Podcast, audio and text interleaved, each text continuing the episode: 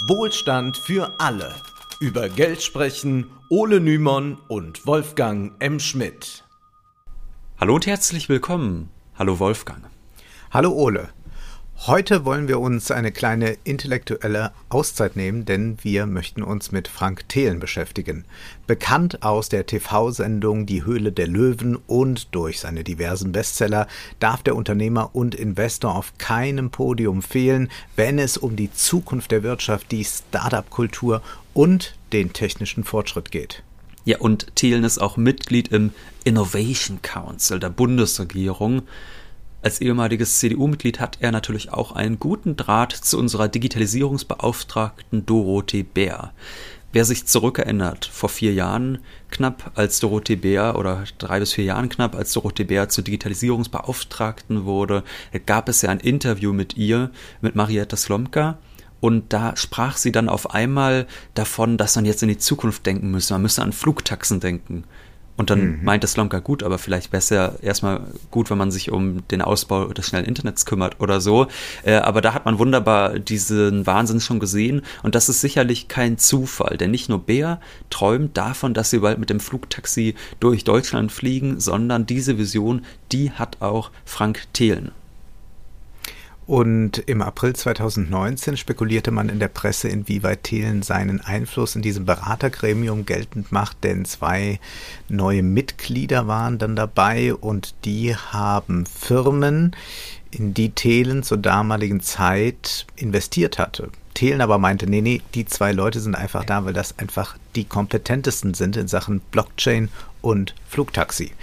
Nun, wir wollen gar nicht ausschließen, dass Flugtaxen in manchen Städten dieser Welt irgendwann mal eingesetzt werden. Es gibt ja ein paar Pilotprojekte, doch ein Fortbewegungsmittel für die Massen wird das ja nicht werden. Es wäre auch wenig sinnvoll, noch mehr auf Individualverkehr zu setzen, da der Individualverkehr mit dem Pkw bereits ein großes Energie- und Infrastrukturproblem ist. Ja, eine Roland Berger Studie, die geht davon aus, dass in zehn Jahren der Markt für Flugtaxen größer sein wird und diese dann auch technisch wesentlich leichter produzierbar sind. Es könnte dann aber bedeuten, dass im Jahr 2050 ca. 160.000 Passagierdrohnen weltweit existieren. Es klingt erstmal nach viel, aber wenn man das runterrechnet, würde das bedeuten, naja, vielleicht haben wir da ein paar tausend Flugtaxen in Deutschland. Zur arbeiten global momentan 100 Unternehmen an der Entwicklung solcher Projekte. Die Studie geht aber natürlich davon aus, dass davon, sagen wir mal, 10 überleben werden, da der Markt einfach nicht so irre groß ist. Das bedeutet, diese Entwicklung, die kann einen eigentlich höchstens peripher interessieren, aber es ist ganz, ganz typisch, dass Dorothee Bär lieber von solchen Luftschlössern spricht, als von den eigentlichen Versäumnissen, Stichwort Digitalisierung und Breitbandausbau. Das Gute an Frank Thelen ist, dass man genau nachlesen kann, wofür er steht. Und das haben wir mal gemacht. Wir haben sein neues Buch 10x DNA, das Mindset der Zukunft gelesen. Auch wenn gelesen vielleicht ein bisschen übertrieben ist, denn das Buch hat viele Bilder und auch viele freie Flächen. Ja, nicht so viele Buchstaben bitte. Ich glaube, wenn wir unser Influencer-Buch so gedruckt hätten, dann hätte es doppelt so viele Seiten. Aber Ole, lies uns doch mal vor, wie das erste Kapitel beginnt. Gerne. Am 20. Juli 1969 betrat der US-Astronaut Neil A. Armstrong als erster Mensch den Mond. Seine Worte ein kleiner Schritt für mich, aber ein großer für die Menschheit, kennt heute jedes Kind. Was die meisten nicht wissen, diesem kleinen Schritt waren viele Jahre intensiver Forschung und Entwicklung vorangegangen. Ja, wer hätte das gedacht, dass vorher geforscht wurde? Bislang hatte ich angenommen, dass Neil Armstrong mit dem Regenschirm von Mary Poppins zum Mond geflogen ist. Ja, kann man äh, sich zumindest vorstellen. Äh, man kann hier sehr schön dieses Thelenprinzip, alter Wein in neuen Schläuchen erkennt erkennen. Zwar tut Thelen immer so, als sei er ein wahnsinniger Visionär, der die Europäer für die Zukunft fit machen will, dabei ist sein Buch eigentlich erstmal so eine Ansammlung von altbekanntem, das nur nochmal neu arrangiert wird. Laut Thelen war die Mondlandung die Geburt eines völlig neuen Denkansatzes. Und diesen nennt Thelen dann 10x-DNA. Wolfgang, was ist denn damit gemeint mit der 10x-DNA? Um den Wettkampf gegen die Russen zu gewinnen, investierten die Amerikaner 2,5 Prozent ihres Bruttoinlandsprodukts in Forschung und Entwicklung, denn sie wollten es in zehn Jahren schaffen, einen Mann auf den Mond zu bringen. Denke größer. Das sei die neue Geisteshaltung und die ist dann auch migriert ins Silicon Valley und hat da die Unternehmerkultur geprägt. Das ist so allgemein wie richtig. Und ob das so neu ist, ist auch fraglich. Roosevelts New Deal, wir hatten ja schon mal drüber gesprochen, in den 30er Jahren war auch eine immense Großinvestition in den Fortschritt. Und keiner würde widersprechen, dass man in der Wirtschaft, will man erfolgreich sein, groß denken muss. Das Buch strotzt nur so vor Motivationssprüchen, damit wir alle groß denken, denn Thelen will seinen Lesern das richtige Mindset verpassen, um mit der Digitalisierung Schritt halten zu können. Wolfgang, was ist dein Lieblingssatz zum Thema Mindset? Ich wiederhole mich da gern. Wer Mindset sagt, hat den Verstand verloren. Ja. Und Thelen, der will das aber auch, denn der sagt, stay hungry, stay foolish. Äh, und dann hat er sechs unschlagbare Tipps für uns, also hinter die Ohren schreiben. Erstens, bewahre dir deine kindliche Freude an Neuem. Zweitens, sei neugierig und experimentierfreudig. Drittens, gehe den Dingen auf den Grund. Viertens, sei wissbegierig und lerne ständig dazu. Fünftens, beschäftige dich mit fremden Themenfeldern. Und sechstens, entwickle Durchhaltevermögen. Also ich glaube, ich gehe jetzt mal meinem Glas hier auf den Grund. Äh, da wäre ich ja niemals selbst drauf gekommen. Ich dachte ja. bisher, um erfolgreich zu sein, muss man sich für möglichst wenig interessieren. Alles Neue kategorisch ablehnen, faul sein und schnell aufgeben. Und jetzt das, Ole, ich bin mir sicher, ich muss mein Leben ändern. Ja, nicht nur du, Thelen leider auch, denn den Dingen auf den Grund geht er in diesem Buch nun wirklich nicht. Wer auch nur alle paar Wochen mal durch einen Tech-Blog scrollt, der wird über die digitale Wirtschaft besser informiert sein als durch dieses Buch. Und nichts wird in diesem Buch vertieft, lediglich wird das erzählt, was man ohnehin schon weiß. Elon Musk und Jeff Bezos, die sind so richtig erfolgreich. Aber auch China nicht zu verachten, ja, muss man sagen. Mhm. So bekommt man nochmal erklärt, dass es TikTok und Alibaba gibt. Wer also die letzten 20 Jahre geschlafen hat, der wird viel Neues in dem Buch finden. Und China ist auch deshalb so weit vorn, Wolfgang, weil es da die vier O's gibt. Oh, jetzt wird's spannend. Oh, jetzt wird's spannend, aber es ist nicht O wie Ole. Pass auf, die vier O's, die lauten erstens Optimismus. Technologischer Fortschritt bringt China voran. Zweitens Offenheit. Die Bevölkerung probiert neue Dinge aus. Drittens Opportunitäten. Investitionen der Regierung ermöglichen strategische Chancen. Viertens Opportunismus. Die Bevölkerung ist entschlossen, diese Chancen zu ergreifen. Wahnsinn, endlich haben wir die Erfolgsformel. Vielleicht sollten wir auch mal so ein Buch schreiben und geniale Business-Tipps geben. Zum Beispiel könnte man ja ein Kapitel schreiben, Wolfgangs Krawattenpitch die Idee dabei, kein Ideenpitch darf länger als das Binden einer Krawatte dauern. Wer von uns beiden, ich meine, ich glaube, ich brauche ja deutlich länger, um eine Krawatte zu binden, also auf wen von uns beiden sich das bezieht, könnte man ja noch aushandeln. Ja, oder wie wäre es mit Oles Cocktailmethode? Für das perfekte Personalmanagement gilt, die richtige Mischung macht's. Ja, ob China wirklich Weltmacht wird, da ist Thiel noch skeptisch. Zitat, wir haben in den USA noch die klügeren Köpfe. Elon Musk, Jeff Bezos, Jack Dorsey, sagte er in einem Talk. Es ist eine Wahnsinnsaussage. Ich meine, das sind ja oftmals keine großen Forscher, sondern einfach nur geschickte Geschäftsleute. Und ich sag mal so, wie groß der gesellschaftliche Fortschritt durch Jack Dorseys Twitter zum Beispiel war, da kann man jetzt drüber streiten. Ich meine, wir sehen ja auch immer, was Elon Musk da so vom Stapel lässt. Da ist Fremdscham ja noch ein äh, niedrig angesetztes Wort für. Bemerkenswerterweise hat äh, Thelen aber dann neben dieser großen Liebe für Silicon Valley auch noch so eine große Faszination für den chinesischen Staatskapitalismus, aber trotzdem im Westen, da funktioniert das nicht so, da ist das nicht so zukunftsweisend als Modell. Das sind alles irgendwie höchst widersprüchliche Aussagen. Also Thelen ist zum Beispiel auch Anhänger der freien Marktwirtschaft und zugleich findet er Google, Amazon und Apple wahnsinnig toll, erkennt aber nicht, da haben wir ja schon mehrfach drüber gesprochen hier im Podcast, mhm. dass diese Unternehmen proprietäre Märkte geschaffen haben. Das heißt, sie regieren eigentlich wie Landesfürsten ihre eigenen Märkte, auf denen sich die anderen Marktteilnehmer tummeln. Es hat ja mit freier Marktwirtschaft, mit möglichst viel Konkurrenz überhaupt nichts zu tun.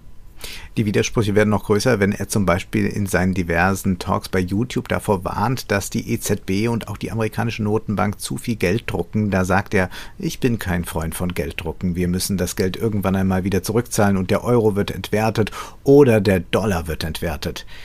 Aber hier beißt sich ja die Katze selbst in den Schwanz, mal davon abgesehen, dass die Staatsschulden nicht wie private funktionieren. Auch darüber sprachen wir schon oft. Wenn Thelen in seinem Buch ein Moonshot-Programm für Europa fordert und er Amerika dafür lobt, dass damals richtig viel Geld ausgegeben wurde, um einen Mann auf den Mond zu bringen, dann ist doch völlig klar, dass das Geld kostet. Ja, ja, aber das darf auf gar keinen Fall über Schulden aufgenommen werden, denn Gelddrucken ist schlecht, Wolfgang. Wichtige hm. Digitalunternehmen entstehen, muss man jetzt ganz unironisch sagen, die entstehen ja nicht, weil man mal ein bisschen was an der inneren Einstellung ändert, ein bisschen was am Mindset rumschraubt oder so, sondern diese Unternehmen entstehen vor allem auch durch Investitionen der schleppende 5G-Ausbau ist auch so ein schönes Beispiel. Der Staat äh, will das lieber die Privaten machen lassen und sagt dann, ah, kann doch die Telekom machen. Äh, ob das aber zum Beispiel immer direkt rentabel ist für so ein Unternehmen, ich sag mal, ins fernste Hunsrück noch äh, 5G-Internet zu bringen, das ist dann eine Frage, die auf einem ganz anderen Platz steht. Es ist daher auch ulkig, dass im Buch von Thelen ein Foto von äh, Thelen zusammen mit dem Telekom-Chef Tim Höttges abgedruckt ist und darunter steht geschrieben, Höttges setzt sich aktiv für den Ausbau von 5G in Deutschland ein. Ja, klar, tut er das, aber vielleicht nicht unbedingt aktiv genug und da könnte man ja auch von staatlicher Seite aus mehr tun, aber das will man ja dann eigentlich äh, auch nicht, weil das ja dann wieder Schulden bedeuten könnte. Hm. Die Wirtschaftswissenschaftlerin Mariana Mazzucato hat in ihrem Buch Das Kapital des Staates anhand vieler Beispiele für die USA gezeigt, dass es entgegen des Gründermythos des Silicon Valley besonders der Staat war, der mit seinen Investitionen überhaupt dafür gesorgt hat, dass die Tech-Unternehmen aufblühen konnten. Thelen beklagt in einem Gespräch, dass Söder ein Quantencomputerprogramm für 300 Millionen Euro vorgestellt hat. Dies sei aber für eine solche Technologie nicht genug. Es müsste viel mehr Geld fließen. Auch werde generell zu wenig vom Staat für Investitionen ausgegeben. Das sei in China viel besser. Als Thelen mit Sarah Wagenknecht beim Maischberger diskutierte, meinte er, Europa müsse jetzt mal richtig viel Geld in die Hand nehmen. Hier 50 Milliarden Euro, hier 50 Milliarden, da 50 Milliarden. Zum Beispiel für Hyperloops, also für Hochgeschwindigkeitskapseln als Transportmittel. Nicht nur Flugtaxi, gibt da noch andere Möglichkeiten. Andere innovative Möglichkeiten der Fortbewegung. Mhm. Ähm, es ist schon toll, ne? Also, dass man auf der einen Seite sagt, kein Geld drucken, keine Schulden ja. machen, aber auf der anderen Seite dann einfach mal 150 Milliarden, bitte sehr, äh, für den technischen Fortschritt von der EU bereitstellen. Ja, äh, vor allem diese Idee mit dem Hyperloop ist ja nochmal großartig. Also ähm, man kann durch ein solches Kapselsystem dann vielleicht in den fernsten Träumen auch mal Geschäftsleute von einer Metropole in die nächste bringen.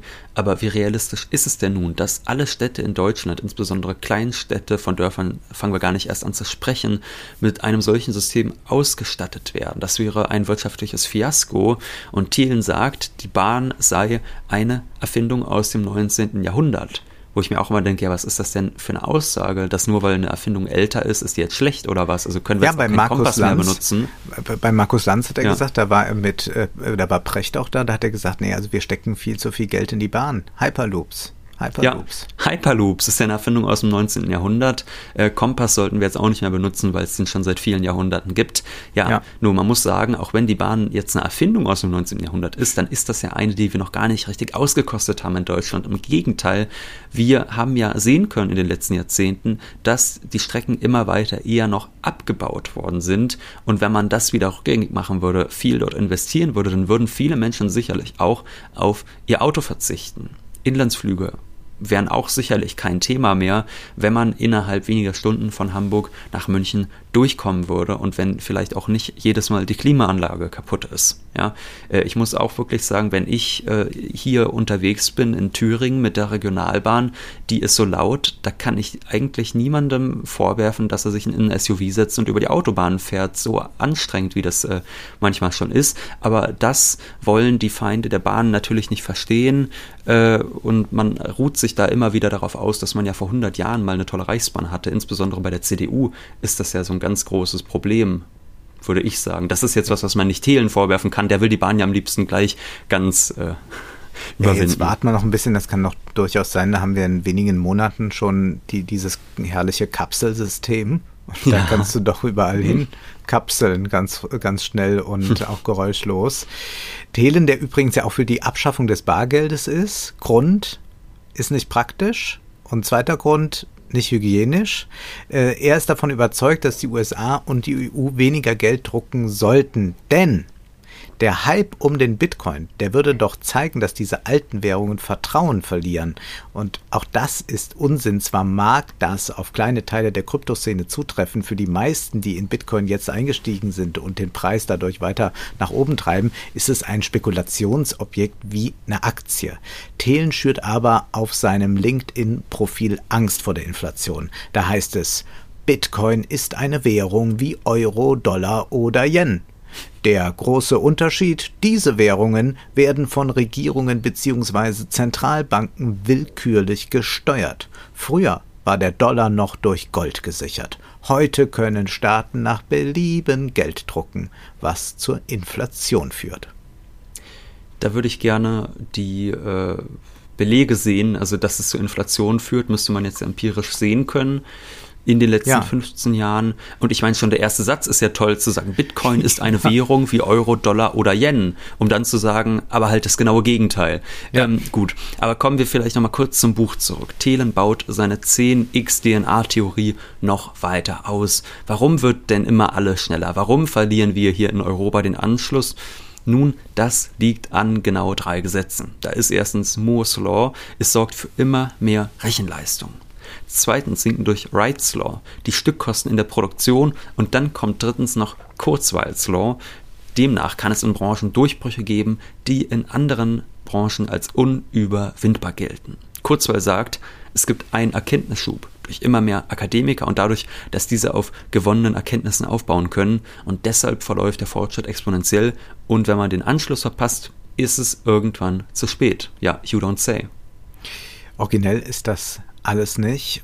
Zum Teil auch fraglich, Kurzweil und auch Thelen gehen davon aus, dass die KIs uns irgendwann beherrschen werden und dann kommt auch die perfekte Welt, weil die KIs es ja viel besser wissen als wir, was wirklich gut ist. Thelen übernimmt hier einfach Kurzweils Ideologie, wonach die Singularität in den nächsten Jahrzehnten erreicht sein wird. Dabei wird nicht differenziert, was eigentlich mit intelligenter als wir gemeint ist. Jeder Taschenrechner kann besser rechnen als ich, doch ist er deshalb auch intelligenter.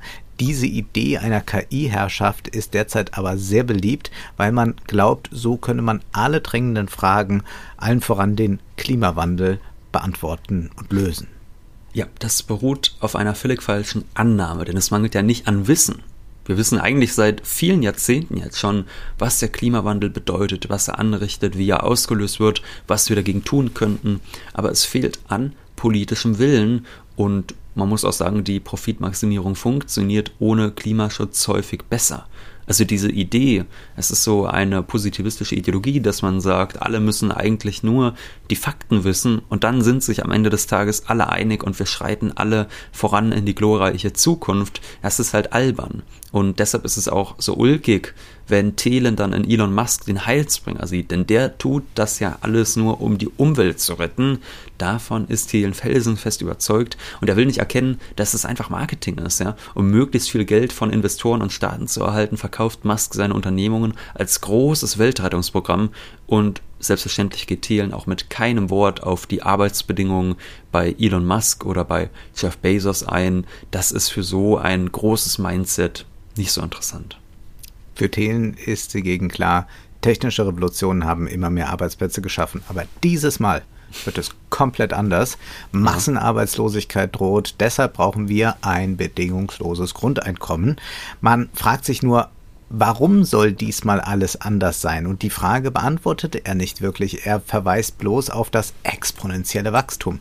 Wir brauchen deshalb mehr Innovationen in Deutschland. Warum haben wir kein Unternehmen wie Facebook? fragt er sich. Google, Amazon, so geht das bei all seinen Talkshow-Auftritten. Gut, das könnte man auch Thelen selbst mal fragen, warum er laut Wiki-Eintrag unter anderem in Startups für aromatisiertes Wasser, in eine Golf-App und in Flug Flugtaxis investiert und in der Höhle der Löwen investiert er unter anderem in Gewürze, Eiscreme, Suppe und Pizza.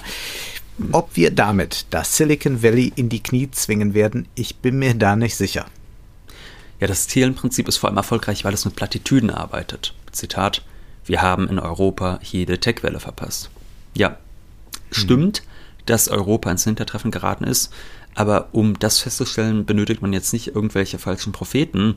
Und weiter sagt Thielen, wir müssen erkennen, dass die nächsten Jahre alles auf den Kopf stellen werden. Das hätte man vor 100 Jahren exakt so behaupten können. Alle hätten zustimmend genickt und alle hätten auch recht behalten, besagt aber inhaltlich überhaupt nichts. Also ich meine, sinnvoll wäre es, wenn man tatsächlich den Kapitalismus in seiner grundlegenden Struktur versteht, als ein System, in dem sich alles ständig wandelt, in dem alles Ständische und Stehende verdampft. Und wenn man nicht auf Marx zurückgreifen will, dann hilft meinetwegen auch ein Ökonom wie Josef Schumpeter ja schon deutlich weiter.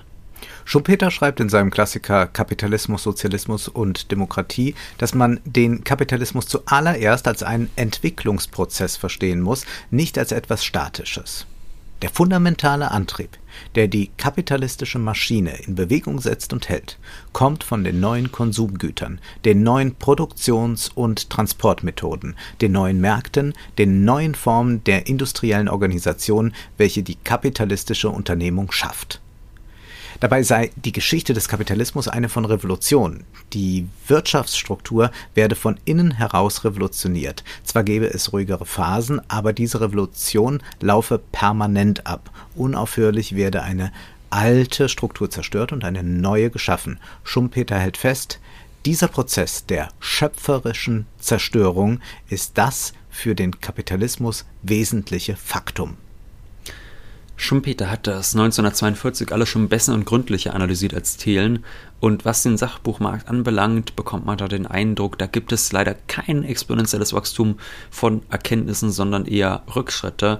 Auch Thelens Zukunftsprognosen sind eher albern. So sagt er 2017, ich glaube BMW und Volkswagen werden in den nächsten fünf bis zehn Jahren sterben. Gut, wir haben jetzt die ersten fünf Jahre rum oder fast rum, sieht jetzt nicht so ganz danach aus. Ja. Am liebsten aber bleibt Thelen allgemein, wenn er in seinem Buch jedes Kapitel mit einem Fazit beendet. Da heißt es dann, die Veränderungen durch 3D-Druck sind tiefgreifender, als es auf den ersten Blick erscheint.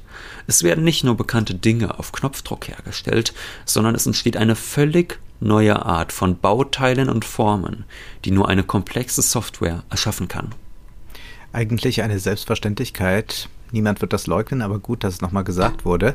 Zwar stellt Thelen in seinem Buch ein paar Start-ups vor, die man noch nicht kennt. Vor allem aber blickt er retrospektiv auf Erfolgsgeschichten. So haben Netflix, äh, Netflix habe das 10x Geschäftsmodell beherzigt und sei deshalb so erfolgreich. Getan wird dabei immer so, als ginge es um eine geniale Idee, um unkonventionelles Denken. Netflix war ja nicht das einzige Unternehmen, das davon ausging, dass die DVD jetzt keine rosige Zukunft mehr lange haben wird, doch nur wenige Streaming-Anbieter konnten sich dann auch durchsetzen. Wir können an China sehr gut sehen, dass es weniger um eine geniale Idee als um die Umsetzung geht, die ständig optimiert werden muss. Äh, das zeigt jetzt zum Beispiel auch Kai Fu Lee in seinem Buch AI Superpowers, dass in China immer wieder Ideen von Konkurrenten in hohem Tempo kopiert werden und entscheidend ist dann, ja, wer setzt sie denn am besten um? Thielen, der konzentriert sich aber lieber auf irgendwelche ganz kuriosen Erfindungen. Zum Beispiel stellt er Roboterbarista vor, die schon bald das Personal in Cafés und Bars ersetzen werden. Würde ich sagen, ja, so beim Drive-In, da funktioniert das vielleicht noch. Da ist es egal, mhm. wer einem den Kaffee macht. Aber es ist ja vielleicht auch so, könnte man denken, dass Menschen vielleicht nicht im Café wie in einer Autowaschanlage bedient werden wollen, sondern auch gern mit anderen Menschen interagieren. Und solche Fragen, die spielen für Thelen keine Rolle, Hauptsache Fortschritt. Ja, das ist ein wichtiger Punkt. Ich gehe vor allem deshalb gern zu meinem Lieblingsitaliener, weil die Inhaberin mich immer so reizend begrüßt. Seit ich denken kann, werden im Fernsehen Technikmessen gezeigt, auf denen Politiker sind, die dann lustigen Robotern die Hände schütteln. Und dann heißt das immer, ja, schon bald werden sie auch in unserem Haushalt sein, die Roboter. Und man guckt immer, ja, wo sind sie denn? Immer wenn man aufräumen muss, dann fragt man sich, wo ist eigentlich dieser Roboter geblieben, den ich mal vor Jahren im Fernsehen gesehen habe. Und der taucht natürlich nicht auf. Bis auf den Staub Staubsaugroboter. Der ist ja jetzt ein bisschen stärker vertreten, der ja auch nur eingeschränkt nutzbar ist, aber immerhin, ja, aber es handelt sich dabei um eine recht simple Konstruktion vergleicht man das mal mit Kochen, Cocktailmixen und so, dann ahnt man, dass das mit den Robotern in den nächsten Jahren wohl auch nichts werden wird. Ja, es ist schon faszinierend, wie dürftig die Prognosen von Frank Thelen sind.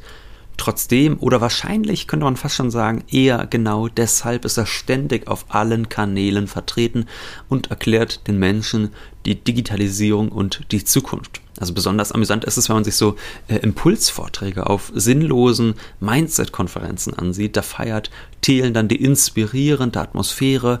Man spürt einfach die Energie der Gedankentanken-Community. Und diesen Leuten erzählt Thielen dann mal schnell die Menschheitsgeschichte vom Füllfederhalter über die Schreibmaschine bis zur KI. Wir werden einen App Store in unserem Brain haben. Ist er sich sicher? Und alle rufen, yay! Mhm. Allerdings gibt es da ein Problem. Wir haben ja noch sowas ganz Lästiges in Europa, den Datenschutz. Und einmal lässt sich Thielen sogar zu der Aussage hinreißen, die Datenschutzgrundverordnung tötet die künstliche Intelligenz von morgen. Ja, das wird Dorothee Bär gefallen.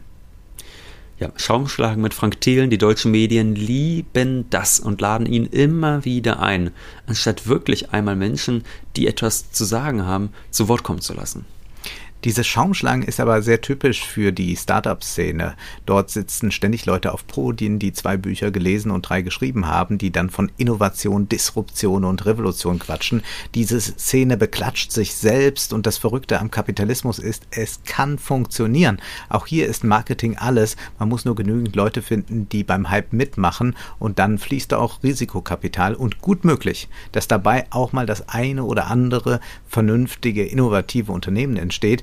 Aber das hat dann nichts mit heroischen Unternehmerfiguren zu tun, die irgendwelche tollen äh, Speaker auch sind und uns alle motivieren, sondern das hängt zusammen mit den qualifizierten Arbeitern im Hintergrund. Mag sein, dass Thielen ein erfolgreicher Investor ist und Unternehmer. Das wollen wir hier jetzt gar nicht beurteilen.